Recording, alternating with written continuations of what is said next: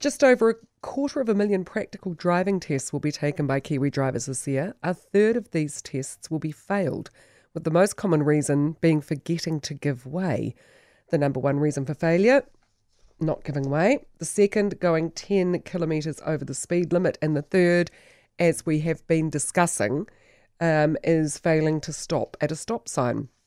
So, when it comes to the reasons why people fail, they're pretty basic and fundamental aren't they? You'd have to say. These are not minor technicalities. These are, you know, the major parts of, of driving safely on our roads. Joining me now is VTNZ driver testing manager James Law. Good morning, James. Good morning, Kerry. How are you? I'm stunned and amazed, actually, hear, hearing that people don't give way or uh, go through a stop sign. They fail to come to a complete stop at a stop sign. These are pretty fundamental basic errors, aren't they? Uh, yes. Yeah, it, it is um, a little bit surprising some of the technicalities that people do get caught out on. Um, they are fundamentals. You're quite right there. Yes, because I've heard stories of mean testers who do, you know, sometimes fail people for what seem to be very, very um, fine print technicalities. But this is basic stuff. Do they get completely stressed out at the thought that they might fail, thus committing the errors? Um, to be honest, I, I, don't know if that's necessarily the case. Um, I mean, a driving test is about ensuring people use the road, uh, using the road, understand the driving rules, and are safe drivers.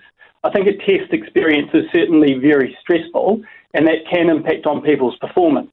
Mm-hmm. Um, what's really important to understand is the testing officer is going to be assessing you against those standards. Um, so whilst it's unfortunate that you know quite a high percentage of people are unsuccessful on a test, at the end of the test they walk away with some really good knowledge in terms of perhaps where some where they might have some unsafe driving behaviours.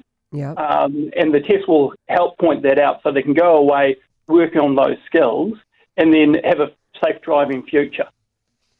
Yeah, because I mean we are shockers on the road anyway, but when you look at our you know basic level of ignorance of the road rules it's a you know perhaps we shouldn't be on the road. Perhaps it should be um, a lot tougher than it is.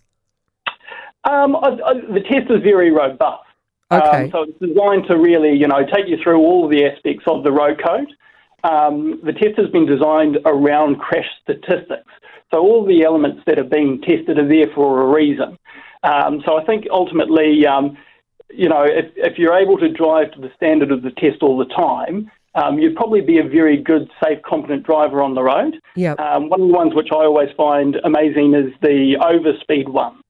Um, so you'll notice, I think it's around about 22% of the um, fails on the test are related to going o- over 10 k's over the speed limit. Yes. Um, so if we think of potentially going from a, a 70k zone to a 50k zone, what we probably see on the test is a lot of people um, start speeding up before they reach the 70k sign or they start slowing down once they've moved from a different speed zone.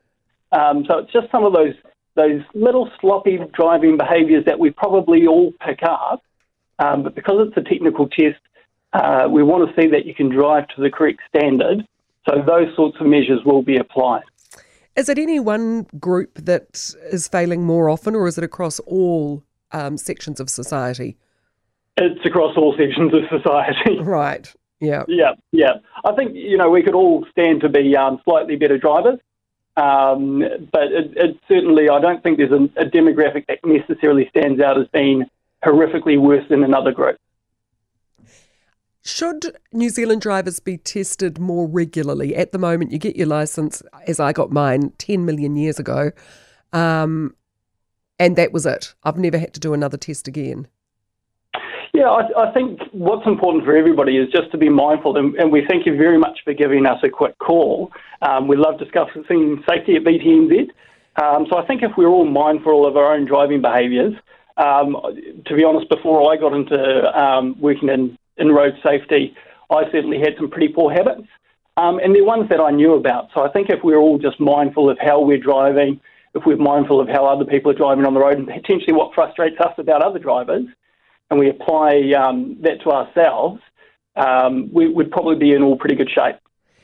I find it staggering the attitude that so many people have towards their own driving and their own abilities, um, especially the guys who say, I've got a flash car, uh, I'm a really good driver, my reflexes are amazing, the speed limits shouldn't apply to me. Yeah, um, it is. It is quite amazing, and to be honest, I think it's across all segments of society. Society. Yeah. Um, my wife was giving me a lecture this morning. Um, we were discussing um, with some of her friends about my behaviour in the car as a uh, backseat driver with her. Um, so I'll point out all of her little foibles when she's driving to work or home from work nowadays. Um, and she's gotten into the same habit with me and just pointing out the areas that I can work on as well. Um, so, you know, very much I think um, there is definitely that popular image that young guys in fast cars are definitely risky. Mm. Um, crash statistics would suggest that, you know, that is definitely a factor.